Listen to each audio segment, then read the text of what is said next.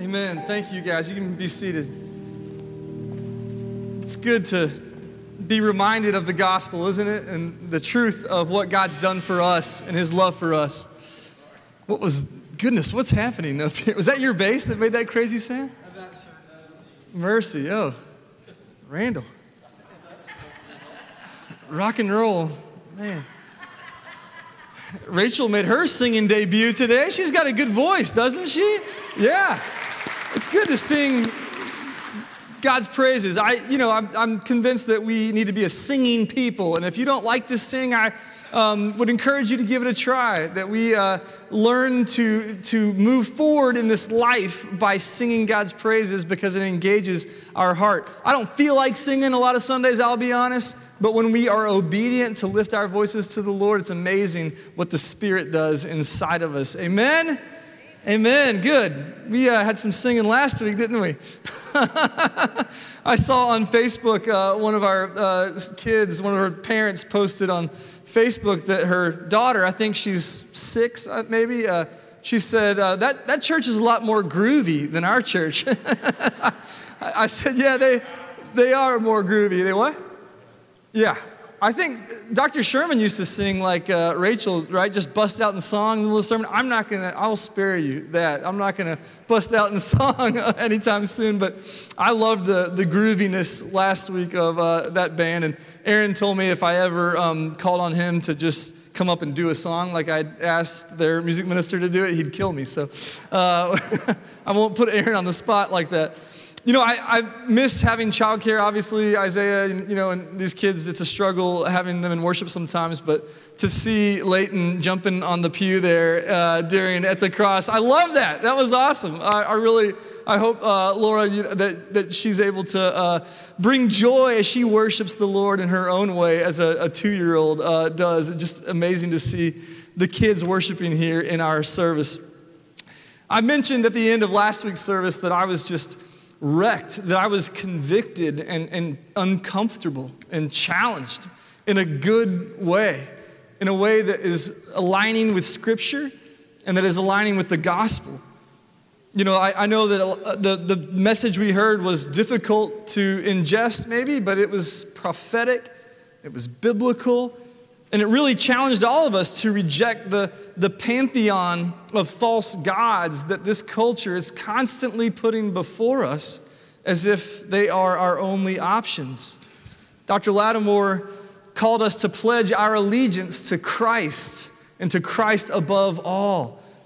And we've been talking about this on Wednesday nights, this book, Uncommon Ground by Tim Keller and John Anazu. We've been talking about this third way, this way of rejecting left and right in order to follow Christ and not getting so caught up in what the gods of culture are telling us to get caught up in, but being faithful to God's word as expressed through his son, Jesus Christ. Dr. Lattimore critiqued both sides. I bet he got flack from his own people. I bet he got more flack than I did, I'm sure. But I pray that Woodmont will continue to stand with everyone who's been denied justice, everyone who's been oppressed, in order to make our city and our world more like heaven and less like hell. I know it's not going to be easy to do that kind of work. It's really difficult to choose that third way. It'd be so easy just to go with what culture is saying. But as Christians, we are called to follow a different path. And it is hard, but I pray we can have the courage to follow where God leads us, to reject our own comfort, our own preferences, even our own opinions about. I have lots of opinions, but they're not God's opinions on things. We need to be faithful to continue to look for where the Lord is leading us and that we would boldly follow him. Today, we're going to continue our series in the book of Acts. We've been looking at this unstoppable church, and the reason it's unstoppable is because God, the Holy Spirit, filled his people in Acts chapter 2, the new covenant people of God, who at this point become a mighty force for the kingdom of God throughout the world. Last week, Pastor Lattimore followed the journey of Paul and his friends throughout their second missionary journey. I love maps. I know a lot of you like maps as well, so let me show you on the map here It's good to have Travis here, and it's good to have Trey and Anna Heyman. Welcome back to you guys. I saw you in here, just snuck in. It's wonderful to have you. I was talking to Travis about groups starting last night at New City Church. It's exciting to see what God is doing in this new church plant that Woodmont has helped to send out. We keep praying for you guys and look forward to partnering more in the future. So we know that Paul launched out of Antioch. Antioch over here is kind of the sending missionary church for all of Paul's journeys. I wish that Woodmont would be, we have been a sending church, haven't we? We've launched several trips from this church before, but I want to see us become more and even of a missionary church that is sending people like the mighty church of Antioch. He goes to his hometown of Tarsus, which we know that was his place where he was raised, a Roman province. Then he goes through these churches in Galatia, this region that he was in during his first missionary journey, to check up on these churches. Then we know he got stuck in Troas, and then he received a dream from the Macedonian man, who really ended up being a woman because it was Lydia, over in Philippi. Made the trip quickly to Philippi, then came through Thessalonica and Berea into Athens, where we stopped last week in Acts chapter 17. And Rachel rightly pointed out that all the learning in the world that Vanderbilt and other schools can offer doesn't mean anything if we don't know God. And that's what we're going to see today in our text as well. Tim Keller says that if we're going to engage the world faithfully as Christians, we can have all the learning in the world, and that is important. Rachel said that, Jude, do your homework, right? That stuff is important, but our hearts is what has to be right before the Lord. Our hearts are what matter the most. All the learning in the world won't mean anything if our hearts aren't right with God. And then we see that Paul went to Corinth, where he set up another church. We're going to see that church become a place with a lot of issues. I hope Woodmont is not like that church. And then he goes over to Ephesus briefly, where he met some Italian tent makers named Priscilla and Aquila, and he left them behind in Ephesus intentionally to prepare Ephesus for his return trip during his third missionary journey. We're going to see today the end of Paul's second missionary journey and the beginning of his third missionary journey. We're going to see Paul encounter many religious people throughout his third missionary journey. Some of these people even claim to know God. Some of them even claim to know Jesus of Nazareth as Lord. But Paul quickly deduces that something inner is missing in these people's lives. He's wondering, are they truly believers in Jesus Christ? Are they regenerate? Are they born again? Are they truly saved? Do they really know the living Christ inside of them? Do they have the Holy Spirit? I was talking about this issue just this week with some guys in our small group about how do we know that people, who pretend to be Christians, but their lives bear little to no evidence of the Holy Spirit's work. How do we know if they're really believers or not? In 1703, a child named John Wesley was born to a prominent church family in the Church of England. His dad, Samuel Wesley, was the rector of Epworth, the town he was born in. His mother was the daughter of another famous minister. And John seemed destined, appointed for greatness as a man of God. At 11, he was sent to the Charterhouse School. I should have done that in a British accent. In London, where he was trained in the classics and in biblical studies, biblical interpretation. At 17, he entered Oxford, where he stayed on for his master's degree and eventually became a paid fellow and professor of Greek and logic. He became his father's assistant and was ordained by the church at the young age of 25. Wesley was then called by the Society for the Propagation of the Gospel, I love that name, to go to America and become a missionary to the American Indians in Georgia, where he failed miserably. He was unable to convert anyone. He was somehow in the knowledge in America that he had been going through all the motions of the Christian life. He knew all the answers, but he had no relationship with the living God. He had never received the Holy Spirit in his heart. He was forced to return to England, and he wrote, I went to America to convert the Indians, but oh, who shall convert me? Not long after that, in May of 1738, he was 35 years old, he wrote this in his journal. In the evening, I went very unwillingly to a society in Aldersgate Street. Some of you have been there, where one was reading Luther's preface to the Epistle to the Romans. Sounds like a great meeting. About 9:15, while he was describing the change which God works in the heart through faith in Christ, I felt my heart strangely warmed. I felt I did trust in Christ, Christ alone for salvation. And an assurance was given me that he had taken away my sins, even mine, and saved me from the law of sin and death. He was saved at the age of 35. That warming that Wesley experienced in his heart of hearts was the regenerating work of the Holy Spirit. Until the Aldersgate experience, John Wesley, a man who knew more theology and was seriously dedicated to the study of God's word and ministry, had no relationship with Jesus Christ, and he was not filled with the saving power of the Holy Spirit. He was an unconverted leader in the church. In our text for today, we're going to see the same phenomenon. I've titled this sermon after what Paul says to the people of Ephesus in Acts 19, verse 2. It says in Acts 19:2, he said to them, did you receive the Holy Spirit when you believed? Did you receive the Holy Spirit when you believed? That's a question for all of us today. The reality is that many people who claim to be Christians don't have any kind of fire. They have no passion. They have no vitality or life because they do not have the Spirit living in them. The stakes are really high on this. It's a life or death issue, isn't it? If people are truly born again or not.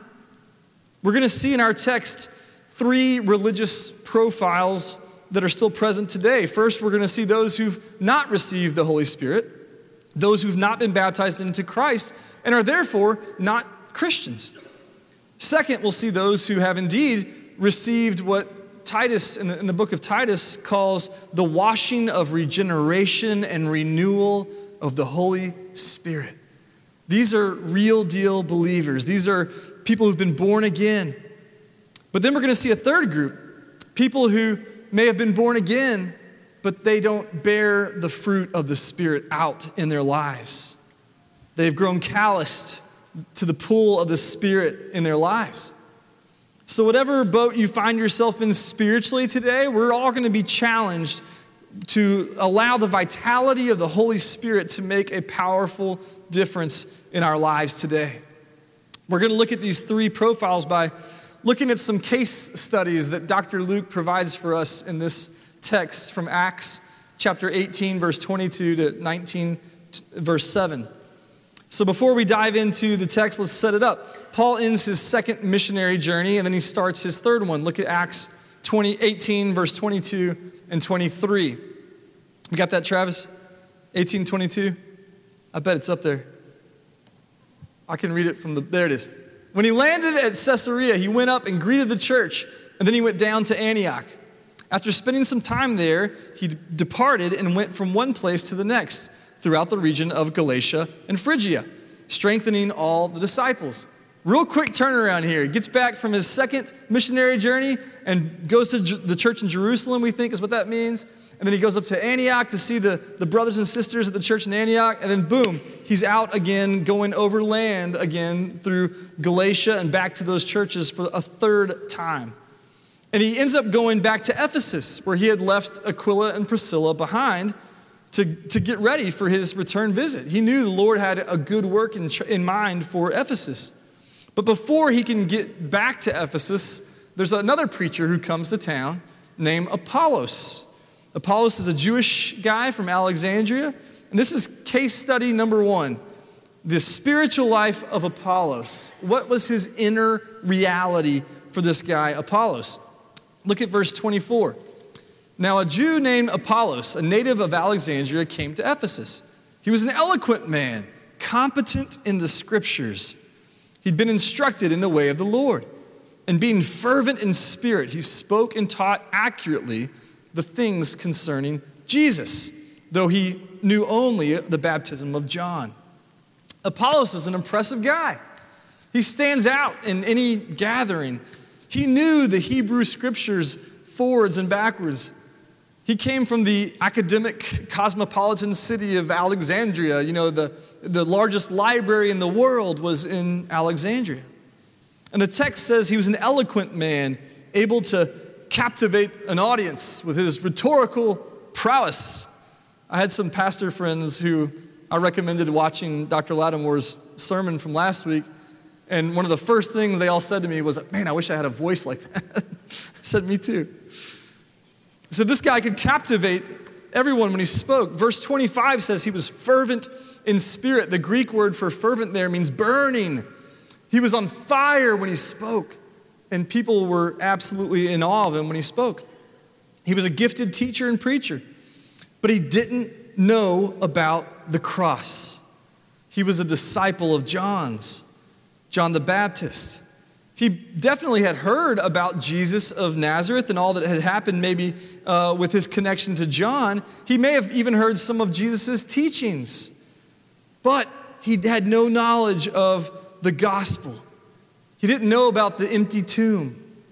He didn't know about the atoning work and sacrifice that Jesus did for us on the cross. But Apollos had a heart for God's people. He wanted to get them ready for the coming Messiah, like John the Baptist did. The problem was the Messiah had already come and done his work and gone back to God the Father. He was missing the whole key to the entire story of God's word from the Hebrew scriptures. He wanted people to know about the Messiah, but the Messiah had already fulfilled God's promises from the Old Testament. Thank God for Priscilla and Aquila and for Paul having the forethought to leave them behind in Ephesus. Look at verse 26. He, Apollos, began to speak boldly in the synagogue, but when Priscilla and Aquila heard him, they took him aside and explained to him the way of God more accurately. I love this little section here. These people didn't stand up in the synagogue and shout, "You fool! You don't even know what you're talking about! Get off the stage, you heretic!" I'm glad that hasn't happened in here either. But they take him home. They take him aside. They get him in private. And they say, "Look, man," and they explain to him the full gospel of Jesus Christ. Maybe they washed his feet like Jesus did for his disciples on Maundy Thursday.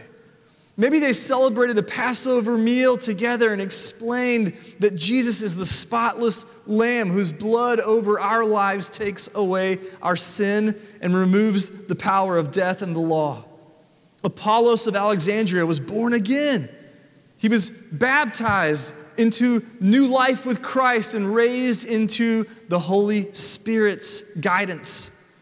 I love how Priscilla and Aquila were used by God. These are tent makers from Italy. They were rural, uneducated people. Apollos was a very cosmopolitan, sharp-dressed man, very well-educated, eloquent, brilliant thinker. And they sit him down and explain the truth of the gospel to him. And how about Apollos for humbly sitting under their instruction and receiving that? Do you have a teachable spirit here today? Or are you calloused? Are you elitist in your thinking? Apollos wasn't, thank God. He was hungry for the truth, and the truth set him free. One commentator said Apollos is the patron saint of those who find that religion is not enough. There's a condition, right, of openness and humility and willingness to learn that's so important for all of us who wish to grow in the Spirit. Every time we open God's word, we should submit ourselves under its authority and under the Spirit's authority in order to truly hear God speak to us and to then obey it. So what happened to Apollos after he received the Holy Spirit? He becomes a rock star for the kingdom of God. Look at verse 27. When he wished to cross to Achaia, that's where Corinth was, the brothers encouraged him and wrote to the disciples to welcome him. They sent him an introductory letter. And when he arrived, he greatly helped those who through grace had believed. Even our belief isn't something that we get to take credit for. Our belief is the gift of grace. For he powerfully refuted the Jews in public, showing by the scriptures that the Christ, the Messiah, was Jesus of Nazareth. Apollos became one of God's great global ambassadors. We know that he did indeed go on to Achaia, where he powerfully ministered in Corinth. Remember, Paul says, I planted and Apollos watered, but God gave the growth. It's a beautiful thing to see how God's using Apollos now in this powerful way. And while that's going on, Paul finally shows up in Ephesus on his third missionary journey, and he finds people there who have the exact same issue that Apollos had. This is case study number 2. We're going to look at the spiritual life, the inner reality of the disciples of John. Look at Acts 19, verse 1. And it happened that while Apollos was at Corinth, Paul passed through the inland country and came to Ephesus. There he found some disciples. And he said to them, did you receive the Holy Spirit when you believed? And they said, no, we have not even heard that there is a Holy Spirit. I love that answer. And he said, into what then were you baptized? And they said, into John's baptism. What we're going to see is the same issue that Apollos had. You know, I read something recently about the first settlers in Tennessee. They were colonials. It was during the 40s and 50s that they had come over the Appalachian Mountains and into Tennessee to settle the fertile areas around here. And these people were so far removed from what was happening in the colonies that it was several years after the Revolutionary War even, that they knew that we had not been, we'd been liberated, that we'd become our own country. They were still living here as loyal subjects of King George. They had no idea that George Washington, they didn't know who George Washington was. They were so far removed from what was happening here that they didn't even know of their own liberation. I think that's what's happening here. These people in Ephesus had heard the teaching of John the Baptist, but they missed the most important part. They missed the climax of that story of the liberation that had now come through Jesus Christ. These people were probably from Palestine, from Judea, the region where Jerusalem was, but they had since been scattered abroad, and they didn't know what had happened through Jesus Christ. I love that reply to Paul's question, have you received the Holy Spirit? They say, receive the Holy Spirit? We didn't even know there was a Holy Spirit. What are you talking about? But Paul knew what to do. He preached the gospel of Jesus Christ to them. Look at verse 4. And Paul said, John baptized with the baptism of repentance, telling the people to believe in the one who was to come after him, that is Jesus. On hearing this, they were baptized in the name of the Lord Jesus. And when Paul had laid his hands on them, the Holy Spirit came on them, and they began speaking in tongues and prophesying. There were about 12 men in all. 12 disciples sounds familiar, doesn't it? It's a mini Pentecost. We see 4 Pentecost experiences in the book of Acts. The first one was with Jewish believers in Jerusalem in Acts Chapter 2, a mighty rushing wind comes upon them. And then in Acts 8, when Philip is in Samaria, revival breaks out and the Holy Spirit falls on Samaritans. What? And then to Gentile believers through the Apostle Paul in Acts chapter 10. And now to dispersed Jewish believers who only have half the story and are missing the most important part. Again, revival breaks out. It's a joyous occasion. These disciples of John start praising God in other languages. They're speaking in languages they didn't formerly know. People from all over the city are hearing about this great movement of God in Ephesus. What had happened to these guys? What took place inside of them that led to this great revival? Jesus told us what the Spirit does when he comes. In John 16, in the upper room, starting in verse 8, he told them, when the Spirit comes, he will convict the world concerning sin and righteousness and judgment. Concerning sin, because they do not believe in me. Concerning righteousness, because I go to the Father and you will see me no longer. Concerning judgment, because the ruler of this world is judged. The Spirit had come to these guys and shown them the truth about who they were and who God is. That they were more broken and flawed and needy than they ever could have imagined, but they were also more loved and accepted than they ever dared to believe. They were baptized into Christ, dying to themselves and being raised into a whole new way to be human, a new way of existing in the world, a new creation. And they were flooded with a sense of security and assurance with the seal of the Holy Spirit. My guess is there's people here today and watching online that need that assurance of salvation and security in your own life. These guys knew in their core that they were now indeed children of God, adopted by his grace into God's holy family forever. And it had a tremendous impact on Ephesus and really the world. The rest of chapter 19 shows how Ephesus became a key city in God's plan to advance his kingdom. Ephesus would never be the same after this. We know from secular history that statues of false gods were torn down and burned across the city as revival came to Ephesus. Which brings us to our case study number 3. What about us? What's our spiritual life look like? What's going on inside of you today? I can't tell. I can't know what's going on inside of you. Only God can. But you know what's going on inside of you. What is it that we need in order to obtain and maintain the life of the Holy Spirit in us today? Kent Hughes says that the Holy Spirit releases his fullness in our lives through genuine, ongoing faith. Genuine, ongoing faith. When we truly die to ourselves, when we surrender all that we are, when we say to God, I owe all to you and I'm in awe of you, when we really live in that life of the Spirit, then we understand what it means to have the Holy Spirit in us and moving in us. But a lot of you have not experienced the power of the Holy Spirit in a long time. Some of you maybe have never experienced the power of the Holy Spirit. If there's no evidence of the Spirit working in your life, if there's no power, if there's no joy, if there's no discernment from above, if there's no grace, then clearly you're not walking by faith in the Spirit.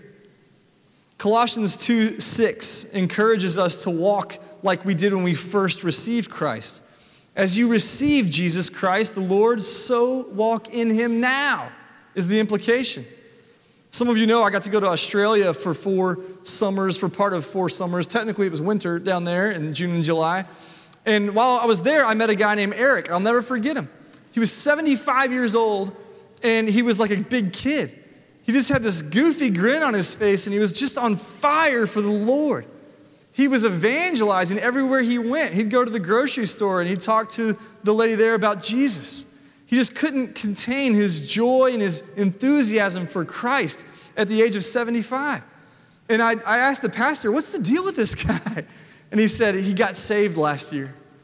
And before that, he was a kind of a miser. He was a retired widower who just kind of sat around all day. But he got saved and he started coming to church and he was just on fire for the Lord. I said, man, I remember what it was like when I first got saved. We need to have more and more people who have that vitality and vigor and be excited about what God's doing, not only in their lives, but in the world through them. Eric had the freshness of a new believer. Maybe some of us have grown stale over the years. We're blessed in our church to have many saints who've walked with Christ longer than I've been alive. It's a beautiful thing, a long life of discipleship, beautiful. But let's not grow stale in our spiritual walk. It's an amazing thing to have this discipleship life, but some of us have that bedrock of faith in Jesus Christ, but the fruit of life with the Spirit has fallen away. We all know that established churches, including Woodmont Baptist Church, need to recover, a strong sense of vitality and excitement and life, and that can only come through the Holy Spirit living in us. Which leads us back to our three categories of people in our church. We have non-Christians, people who've never received Christ or the Holy Spirit, though they may have some level of intellectual belief. My dad is a godly man. I've heard him tell this story many times. He's a retired pastor. He worked for Lifeway for 23 years. He was valedictorian of his class in high school in Texas. In Texas, they do everything big, right? He had like 800 people in his graduating class, and he was number one.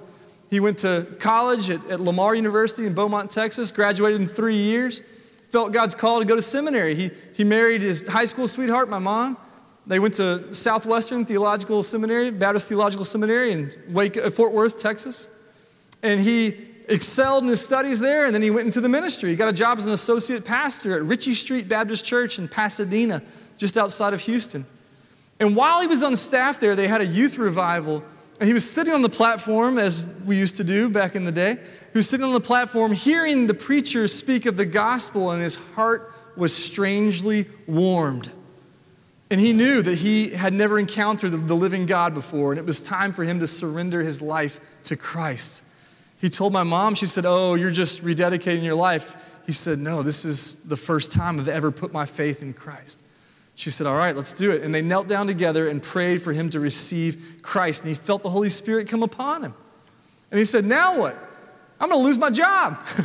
I'm going to tell the pastor, my boss, that I got saved at the youth revival? I can't do that." He told him, and the pastor graciously received him and baptized him along with 10 other teenagers who'd been saved at that youth revival. Sometimes we know all the answers, but our hearts know nothing of the Spirit. There's a second group of people in our churches, people who are already Christians, and for you, you just need to keep walking by faith every day, allowing the Spirit to lead you. Continually believing in Christ means continually receiving the power of the Holy Spirit. And then there are Christians who used to believe.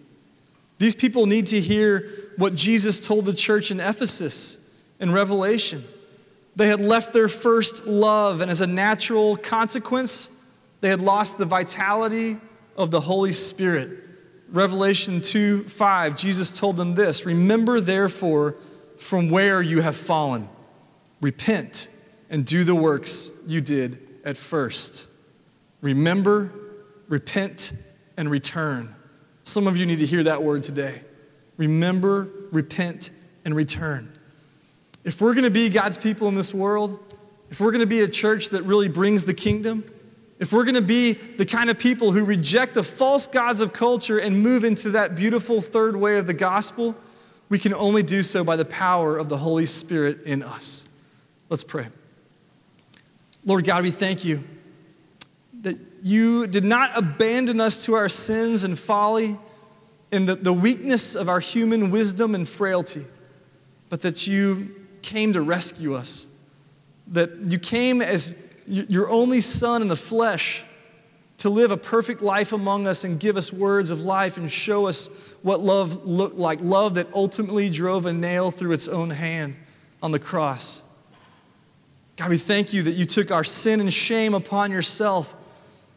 And God, we have heard that story, the old story so many times, but some of us have grown cold and callous to it. God, this morning I pray that you would prick our hearts and warm them with that strange warmth of the Holy Spirit in us. May we be convicted again to remember our first love, to repent of our cold and calloused ways, to repent of chasing after the false gods of this world, to repent of trying to figure things out for ourselves or trying to maintain our own reputation in this world. And God, we return to you. We fully put our trust in you again as we surrender all that we are to you and receive the fresh wind and fresh fire of the Holy Spirit in our hearts this morning. May we boldly go forth as your people now, full of your Spirit in us, enacting your good purposes through us, living for you alone as a new creation in Christ. We love you. We pray this in the powerful name of Jesus. Amen.